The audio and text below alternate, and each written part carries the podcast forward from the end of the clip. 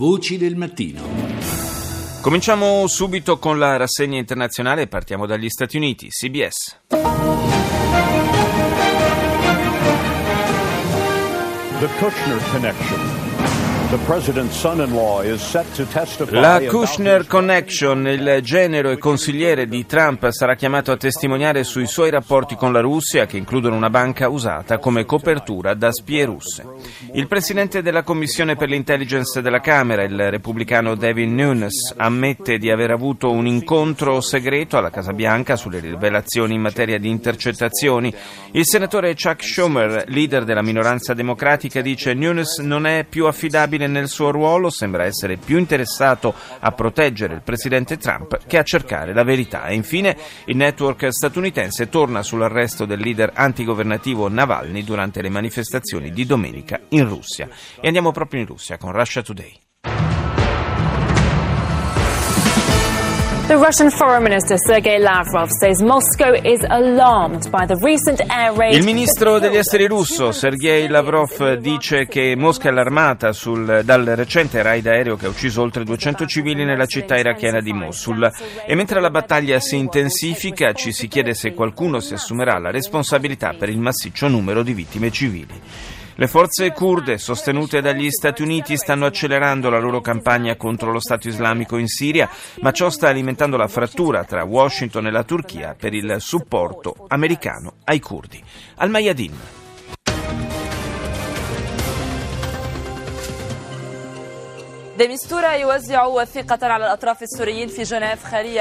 L'inviato dell'ONU De Mistura presenta alle parti impegnate nei negoziati a Ginevra un documento che non fa menzione di alcuna transizione di governo in Siria. Questo è il titolo d'apertura della TV libanese.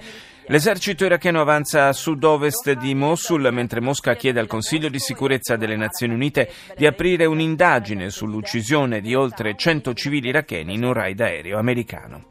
Il presidente iraniano Rouhani in visita di Stato in Russia afferma che le relazioni fra i due paesi sono entrate in una nuova fase di collaborazione in diversi ambiti. Riunione dei ministri degli esteri arabi in Giordania per preparare il summit della Lega Araba in cui si discuterà la situazione in Palestina. Ed ora BBC. This is BBC World News with me, Matthew Amariwala. Our main headlines here. US Central Command is investigating whether one of its warplanes was involved. BBC apre con l'inchiesta del comando centrale statunitense sull'attacco aereo su Mosul che avrebbe causato la morte di almeno 100 civili. Gli americani ammettono di aver condotto quell'operazione militare il 17 marzo scorso. La diga di Tabqa, a 50 km da Raqqa, roccaforte dell'ISIS in Siria, verserebbe in gravi condizioni a causa dei bombardamenti compiuti dalla coalizione a guida americana nelle ultime settimane. La notizia ha causato un eh, grave allarme tra la popolazione, ma deve essere ancora verificata. Otto persone sono morte a causa di una valanga in Giappone, erano studenti in gita che stavano facendo un'escursione a nord di Tokyo. Infine, diverse potenze nucleari hanno rifiutato di partecipare a un vertice delle Nazioni Unite che avrebbe dovuto discutere un nuovo trattato contro la produzione di armi nucleari. Secondo gli Stati Uniti un divieto di questo genere sarebbe semplicemente semplicemente irrealistico. Deutsche Welle More Iraqi civilians are being killed as the US-led coalition fights so-called Islamic State for Mosul. Altri civili iracheni sono stati uccisi durante i bombardamenti della coalizione a guida americana contro i miliziani dell'ISIS a Mosul. Amnesty International sostiene che non sia stato fatto abbastanza per proteggere gli innocenti. Secondo il suo rapporto, intere famiglie sarebbero state uccise all'interno delle loro case colpite dalle bombe. L'oppositore russo Alexei Navalny è stato condannato a 15 giorni di carcere per aver organizzato organizzato le manifestazioni che si sono svolte a Mosca due giorni fa, centinaia di dimostranti arrestati. I cittadini turchi residenti in Germania, 1.400.000, hanno cominciato a votare per il referendum sull'ampliamento dei poteri del presidente Erdogan. I seggi resteranno aperti per due settimane. A Hong Kong, infine, altri nove attivisti del movimento Occupy Hong Kong sono stati arrestati per le proteste pro-democrazia del 2014. È accaduto all'indomani dell'elezione, fortemente sostenuta da Pechino, di Carrie Lam come nuova leader della città. Ora andiamo negli Stati Uniti con eh, la TV pubblica PBS. Good evening, I'm Judy Woodruff on the News Hour tonight. L'agenda di Trump, l'amministrazione americana tenta di superare la sconfitta sulla riforma sanitaria e si trova travolta da domande sui rapporti con la Russia. Proteste contro Putin, migliaia di persone sono scese in piazza in tutta la Russia per protestare contro il governo, è stata la più grande manifestazione anticorruzione degli ultimi anni. E infine la crisi economica in Turchia, gli sconvolgimenti politici e il terrorismo minacciano un mercato un tempo fiorente. CNN. This is CNN Newsroom live from a much smaller studio in Los Angeles. Ahead this hour. a stunning turn of events involving the US House investigation into ties between the Trump campaign L'emittente statunitense apre con le novità sull'inchiesta relativa alle interferenze della Russia nella campagna presidenziale dello scorso anno.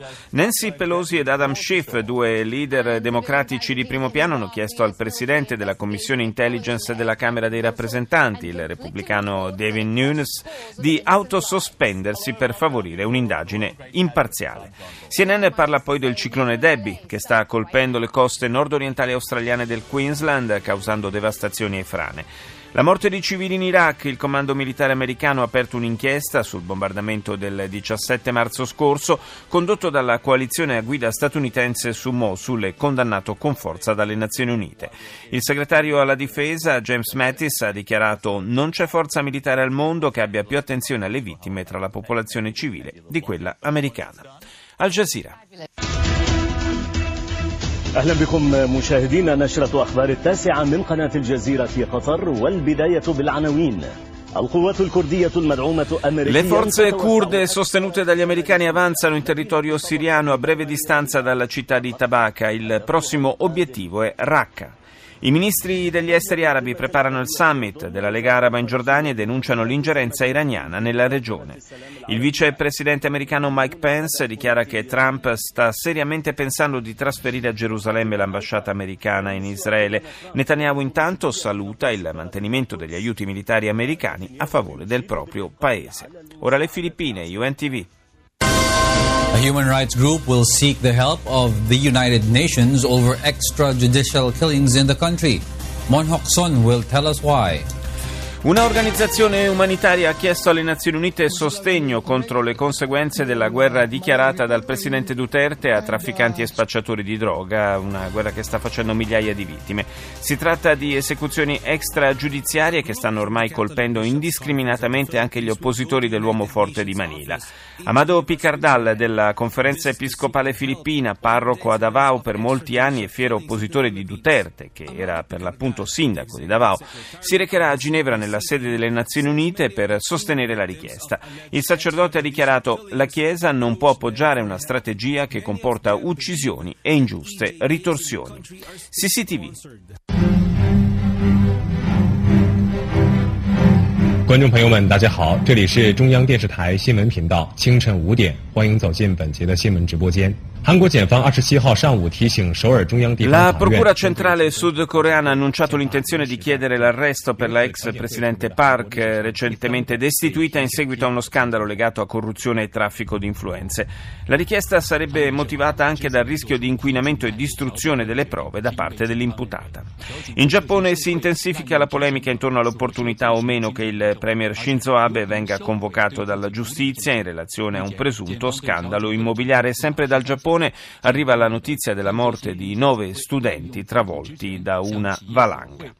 Tensione fra Svizzera e Turchia. Il governo di Ankara ha contestato alle autorità elvetiche di avere consentito lo svolgimento di una manifestazione nella quale sono stati esposti i simboli del PKK, il movimento armato curdo che la Turchia, ma anche l'Unione Europea e gli Stati Uniti considerano di stampo terroristico. Bye.